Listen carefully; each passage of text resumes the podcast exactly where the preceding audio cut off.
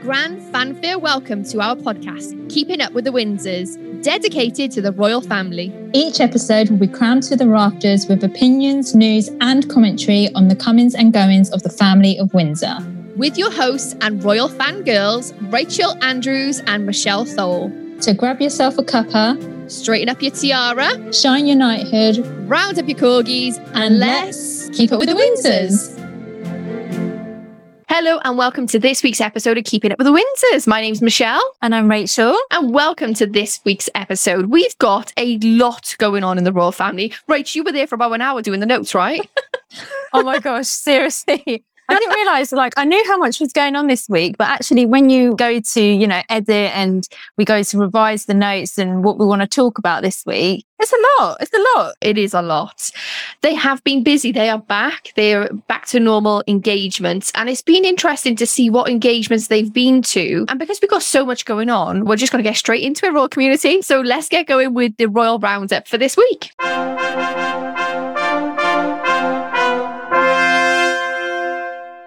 We saw the Princess Royal. She made a low key visit to New York. Who knew, right? Who knew? Who knew? This was quite unexpected, wasn't it? I know. She was the guest of honor at a gala for the English Speaking Union, which is a charity that works to give young people speaking and listening skills and also cultural understanding.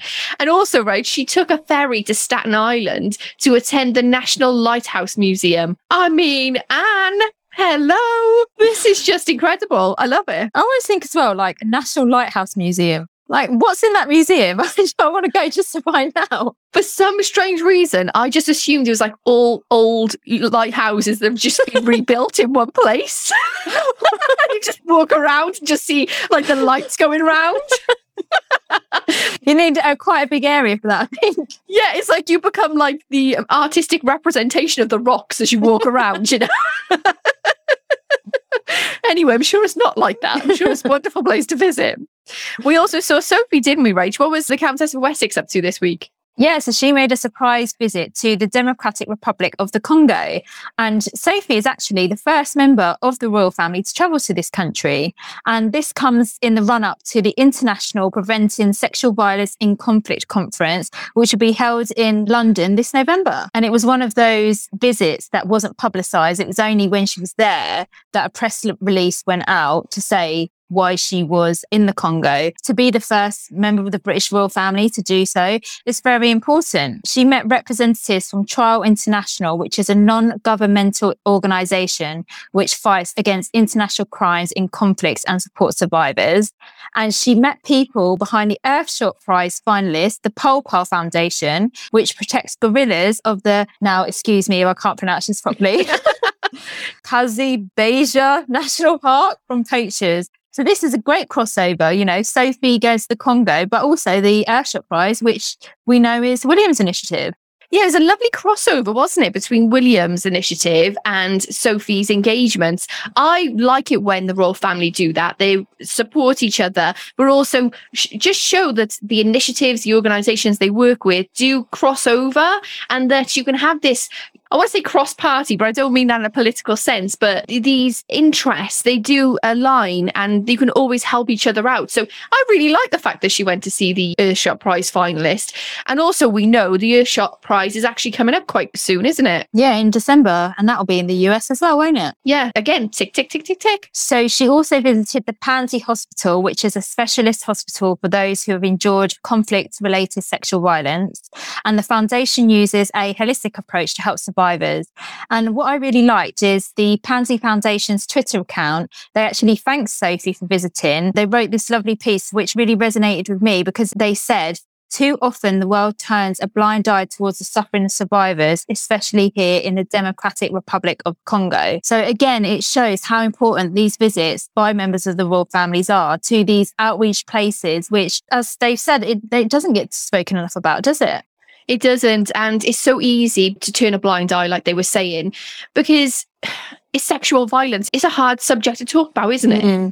Yeah. And we know following Sophie's work over the past year or so that we've been doing this podcast, how much she is actually involved. And it's only in the last, I would say, six months that her work is becoming more recognized, isn't it? Yeah, it is. And for very good reason. Uh, I think some of the patronages that Sophie is aligning herself with, I tip my hat to her because they're tough subjects that nobody wants to talk about. They're sometimes hidden from society. And I think Sophie has come into her own um, in the last, say, three or four years in understanding who she's championing and then really going for those grassroots charities and also going for those nitty gritty organizations and the subjects there are taboo. And I love the fact that Sophie's like, I'm going to talk about it and I'm going to shine the light that I have to help those people in need. So well done, Sophie. We also saw this week the Prince of Wales. He's been out on a few engagements, Rach. As the founder of United for Wildlife, he gave the keynote speech at the World Summit. Its mission is to end the illegal wildlife trade. And William describes how he learned about the natural world from his father and his grandfather, but also, and as he said in his speech, Rach, his much missed grandmother who cared so deeply for the natural world. I think all the royal family have had to mention the Queen in some shape or form in any of their speeches speeches this week. So, again, this is a little nod to Queen Elizabeth. He also said that in a times of loss, it is a comfort to honor those we miss through the work that we do. And I think a lot of people have been commenting, oh, it's a bit too early for them to go back to work. But, you know, he's kind of pointing that out, isn't he? Yeah. This is us honoring her. Um, and also Ranger Anton Mzimba, I hope I said that right. He was honoured at the summit because he was gunned down in South Africa in July this year. And honestly, this ranger was doing his job. He was protecting the wildlife and it is organised crime. So United for Wildlife is just an excellent, I want to say organisation. It's part of the, uh, the Royal Foundation, isn't it? Yeah, it's part of the Royal Foundation. And as we said, William is founding and he actually founded this back in 20 2014 and something that's very close to his heart. And Anton Mzimba was actually a person that William knew. And when he died, William actually sent out a personal tweet, you know, those tweets that we see um, every so often where it's signed William or W, so you know it's coming from him. And because he wanted to mention the fantastic work, and it's just so sad that this man lost his life because he was protecting animals. Yeah let's hope they raise lots of money. Let's hope that moving forward, United for Wildlife will do amazing things and no other ranger loses his life in the process of helping. And also, I think seeing William this week, he's carrying out a conservation and an environmental role, which we've seen grow over the years. That's going to be his big focus in the years to come as well. And United for Wildlife is one of those, like you said, it's one of those organizations that he works with, is close to his heart. And you can really see that because it's something that he's actually passionate about. And we actually spoke about this on the podcast last year William actually did a documentary. Do you remember when he visited South Africa and he actually saw there was a room that was just full of elephant tusks and different paraphernalia. And it was just so gut wrenchingly sad that this still happens in the world today. Yeah, and he actually said in his speech, this is organized crime that people don't take as seriously as they should. Rachel, we also saw him as president of the FA visit St. George's Park. Now, it's England's national football centre to celebrate its 10th anniversary. I quite enjoyed this because as he was walking around, he got to meet so many different people who just loved football, regardless of whether they were able bodied or they, you know, they had some uh, disability. Football is for everyone. And I just loved this whole thing. And did you see he gravitated towards the kids that were wearing the Aston Villa shirt? Of course he did. Um, he also spent time with England's men's manager, Gareth Southgate, who expresses condolences for the loss of the Queen and his admiration of how the royal family have conducted themselves throughout this time. He also thanks William for using his platform to highlight the progress of the centre, which I thought was really nice. So I was like, yes, Gareth, that's yeah. the way to do it. And there was actually um, one kid that said, I thought he would be quite stuffy because of, you know, his role in the royal family, but he, he was really easy to talk to and he was really Aww. down to earth. And, yeah. you know, these kids, I guess, were probably like what his kids age ages are. So mm. it was lovely to see that interaction. And I think you know, we get caught up in that sometimes. I mean, we'd probably be the same if we met members of the royal family. We'd be like, oh, how, how do we act? Like, Yeah. how do we do this? What do we say? And they're like Gareth said, they're there highlighting, raising awareness. It's football that's so universal that Yeah. people, they, they all come together and you either watch football. I mean, even if you don't like football, it kind of, we found out during the Euros this year, didn't we? Yes. It brings, it brings people together. It's a starting conversation. It's a conversation starter. Absolutely. Rachel, we also saw Catherine, the Princess of Wales. She was out. What was she doing? Oh, so she was at the Royal Surrey County Hospital maternity ward where she met with new mums and midwives talking about pre and postnatal care, which, as we know, is of course close to Catherine's heart through her early years initiative. What I um, noticed straight away, Shell, is I'm becoming a bit of a, um, a replicator in the way that when Catherine wears something, I notice straight away where it's from. So, for example, last week, Danielle um, from uh, episode 40, How to Dress Like a Duchess. She's taught you well. I loved it. Well, the other week when she was wearing that red coat, I was on LK Bennett's website and I actually thought that's a coat that Catherine would wear. And then she rocked up in it. The dress that she was wearing today for today's engagement, I knew that it was Karen Millen because that's the dress I tried on in pink that I was going to wear to Trooping the Colour when we went to see Oh, William Troop that in the Colour. that one. Oh, okay. All right. Well, it was very royal, right? You you got a spot on there, girl. Love it. Do you know the one thing I thought when I saw Catherine at the maternity ward? She could have gone a little bit more scruffy. Because like Mm. people have just given birth and like you're gonna meet a princess who's absolutely perfect and you've just squeezed something out of your body and it's like give them a break. Yeah, but I guess, you know, when she squeezed her own three kids out, she didn't have that break, did did. she? Unfortunately for the poor lass, she had to get up in front of a camera and have a picture taken.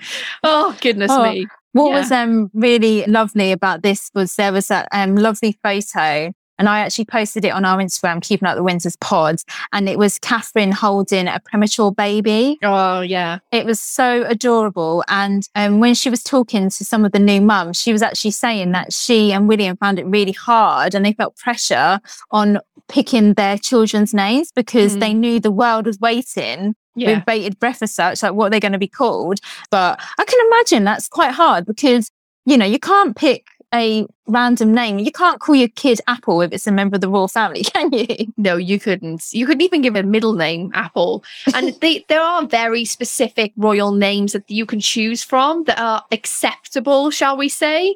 Especially the heir in line to the throne. I think what's great, the engagements that we've seen William and Catherine on this week, it shows and highlights their passions. And I think this is something that they're going to be taking with their new roles as a Prince and Princess of Wales. We're going to be seeing more of this. And like we've said, you know, Catherine's all about the Early Years Foundation and William's the Earthshot Prize and mm. conservation. And I think in a way, like we've said it time and time again, the King's, you know, legacy will be the Prince's Trust. Yeah. And I think going forward, this is what the initiatives that William and Catherine are passionate about. This is what we're going to see in the years to come. And I'm all for it because they're great initiatives, great organizations, charities that we work with.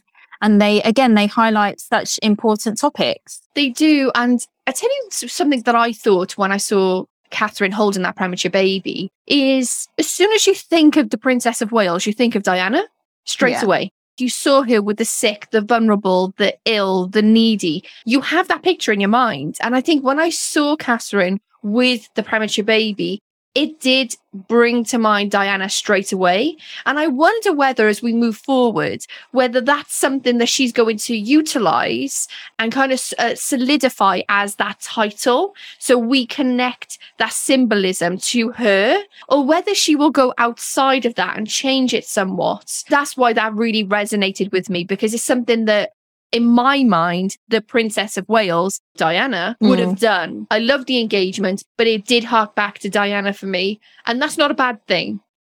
I just wonder whether Catherine can carve her own path with the role of Princess of Wales moving forward.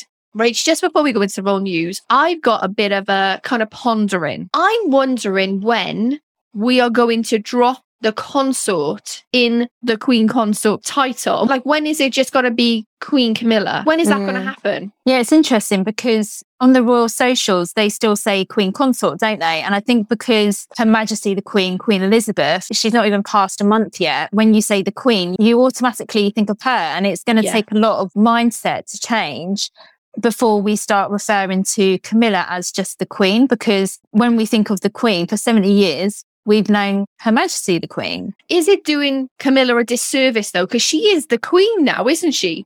Yeah, she, She is, the queen. But what I think as well, what's interesting is, say, for instance, when King George VI passed away and Princess Elizabeth became the queen, obviously the queen mother, she held that title for many years, didn't she? And it wasn't, you know, straight away because people still referred to her as the queen, even though she wasn't the queen. And it took a while, but again, for people to start calling her the queen mother. Hmm. I, I guess in a way, it's going to be interesting to see whether the Queen Consort actual label sticks with Camilla. But I, I do agree with what you're saying, though. I think in time, it, this is a transitional period, isn't it? Yeah. And yeah. in that transitional period, they will always call Camilla Queen Consort until the Queen has gone out of our consciousness. I just, I just wonder when that time's going to be because on the podcast, when we talk about the Queen, we will be meaning Camilla now. And when we are talking about the Queen, we'll be calling her Queen Elizabeth moving forward just to make it easier. Because the socials are doing it, we're going to say Queen Consort until they say Queen. Till they give us the okay. We'll stick they give us the consort. okay, we're just going to go with what the royals are saying. But we do understand she is Queen at the moment, but we will call her Queen Consort for clarity. And as we're talking about this transition, Rach, I asked everyone on Instagram this week whether this transition was actually okay, like whether they needed to see the king more, whether they didn't need to see the king more. And I put a poll up. We love a poll on Keeping Up with the Windsors pod. And 85% of your royal community said that they've got the transition spot on. 4% said they've seen too much of the king. And 11% have said they haven't seen enough of the king. So Hmm. I think overwhelming majority said they're getting this spot on. Yeah, it's interesting, isn't it? It's really, really interesting. So that's it for the Royal Roundup. As we said, lots going on this week. So now let's move on to the Royal News.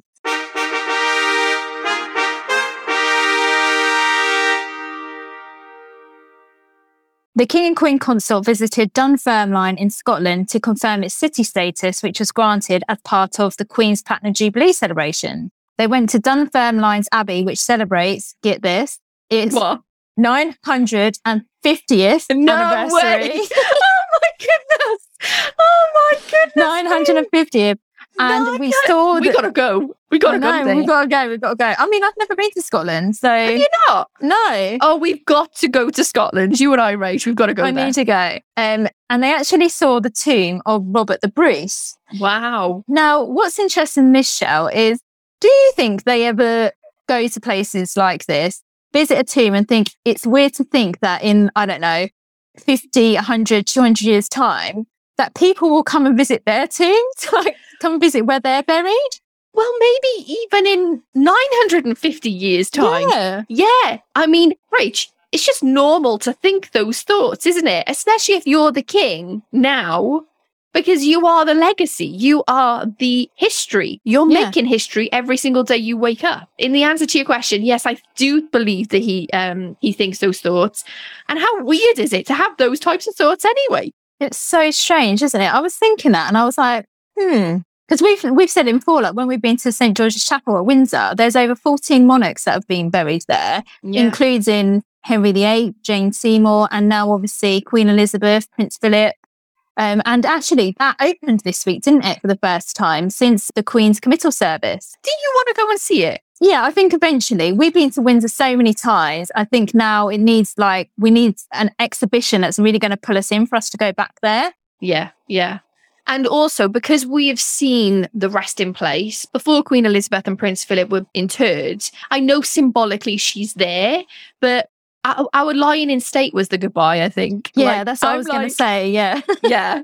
that was more meaningful than seeing a slab of stone in, in the floor. yeah. And Shell, they um they signed the visitors book and the king bought his own pen to avoid another pen gate. I love it. I love it. Do you know what? I saw a video of this and I looked. I'm not kidding. This is like this is. li- We need a little shout out for pen gate now, don't we? We Every time he gives a pen. I mean, we haven't done like none of our sayings we've been able to do lately, like Jubilee or uh, Oh, but he- He has planted a tree, hasn't he, this week? Oh, well, there you go. Jubilee! Jubilee!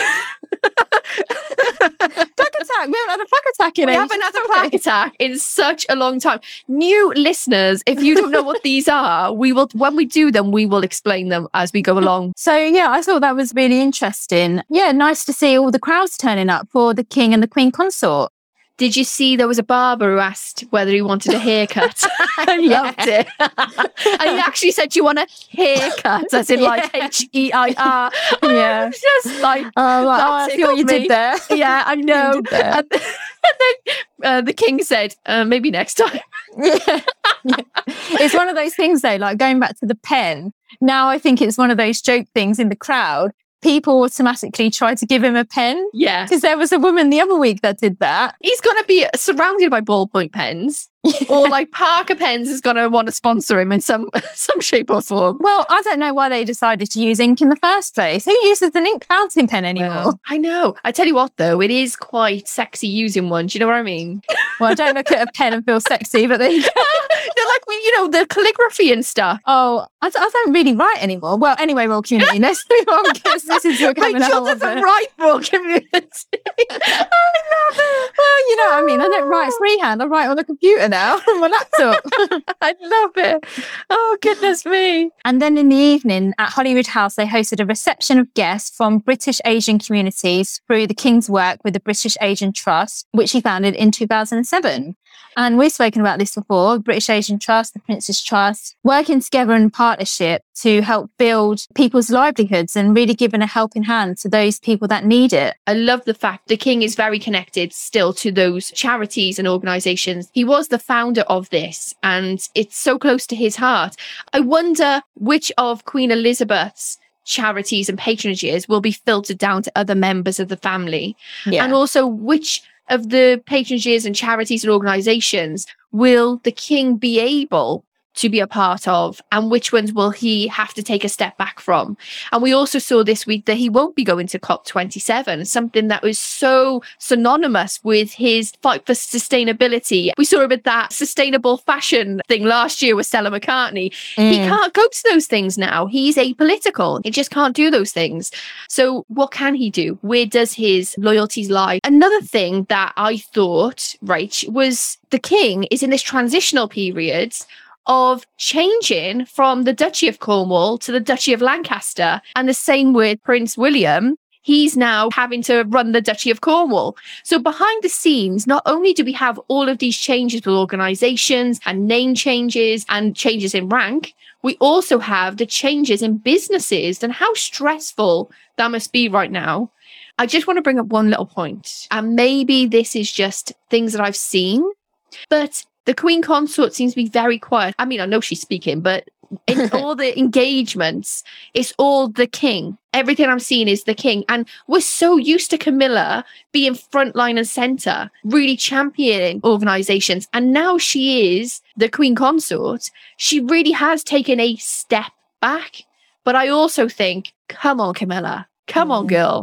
But don't you think that's deliberate? Because don't forget, Shell, it's not even been a month yet since Queen Elizabeth's passing. So again, like you said before, we're in this transitional phase and he's waited a long time to be king. There's a lot probably going on behind the scenes and that we don't even know about. And I think that is deliberate that we're not seeing much of the Queen consort in official capacities, like you said, like we would normally see her in. Yeah. Um, but I think going forward in the months to come, we'll begin seeing more and more of her. But I think at the moment, it's like Prince Philip's role. He was by the Queen's side, but he was three steps behind, wasn't he? Yeah. Even though he had charities, organizations, patronages that he was passionate about hmm and that he cared for deeply. But the Queen was the monarch and she was the head of the family. That's just the way it is, you know, head of the family, but also head of state, head of the Commonwealth, and so on. Yeah. And I guess I'm just mentally maybe a couple of steps ahead of where the rest of the world is now. I've kind of got to that that acceptance stage. I'm like, right, okay, let's go, let's go. And also, don't you think that if we did see more Camilla at this point, there might have been backlash from some people? Again, it's because Charles has waited so long for this role. His whole purpose in life is to be the king, right? That's the reason why he was born, you know? So if Camilla was doing all the work that she usually does, it would kind of deflect from everything that the king is doing. Yeah, and you know, that is an absolutely excellent point that you've made because there are some Charles and Camilla haters out there. Oh, definitely. Even now, you see the posts and you're like, geez, give them a break. They've been married for 17 years. Mm-hmm. 17 years is a long time. They've been together for much longer than that. She's proved herself as a loyal wife and throughout her work as a member of the royal family. And even the Queen has seen that. And that's why she wanted Camilla to be known as Queen Consort. Mm. Yeah, I completely agree with everything you said.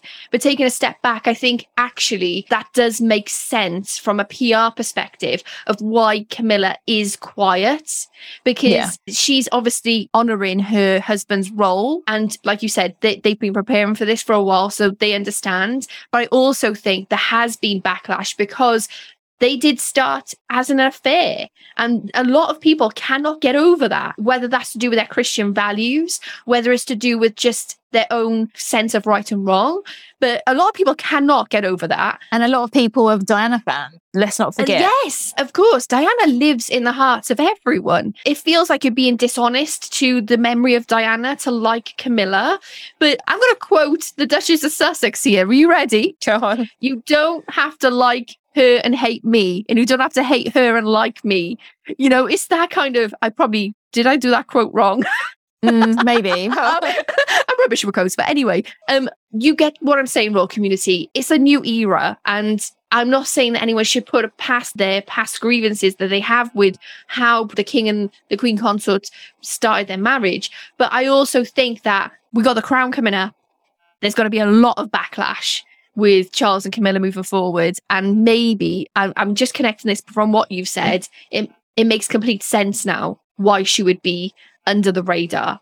Whereas I wanted to kind of like stand proud and go, yeah, I deserve to be here. But actually, in staying under the radar, that is the biggest compliment you can give the king. And to finish Royal Community, show, Shell, we had a new photo release of the new Fab Four. And it was by our favourite photographer. Chris, Jackson. Jackson. yeah, if you don't know Royal Community, the Fab Four is the King, the Queen Consort, and the Prince and Princess of Wales. And this was taken on the 18th of September before the heads of state reception at Buckingham Palace the day before the Queen's funeral. Now, Shell, a lot has been said about this photo, hasn't it? So much. Um, firstly, Rach, before we get on to what everyone else said, what did you think about it? Well, first thing I thought was it's a bit late in the day to be releasing this photograph. Like it's a few weeks after.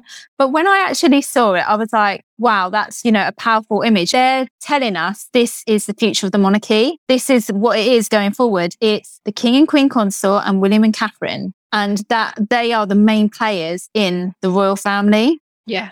I had so many thoughts when I saw it. Firstly, I was like, oh my goodness, we finally got a photo yay, amazing. Yeah. The first thing that I noticed was how happy Charles looked. And I don't mean happy like, you know, I'm king now, but just there was like a looseness. There was a a playful quality to him. He had his arm around Camilla that we never see that. Yeah, we never, we never see that. We never see PDA.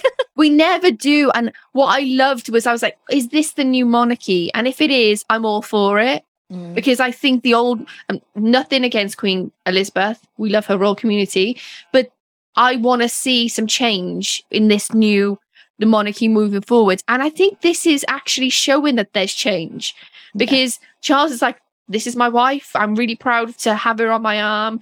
And this is the mon, like you were saying, Rach, this is the monarchy. This is it.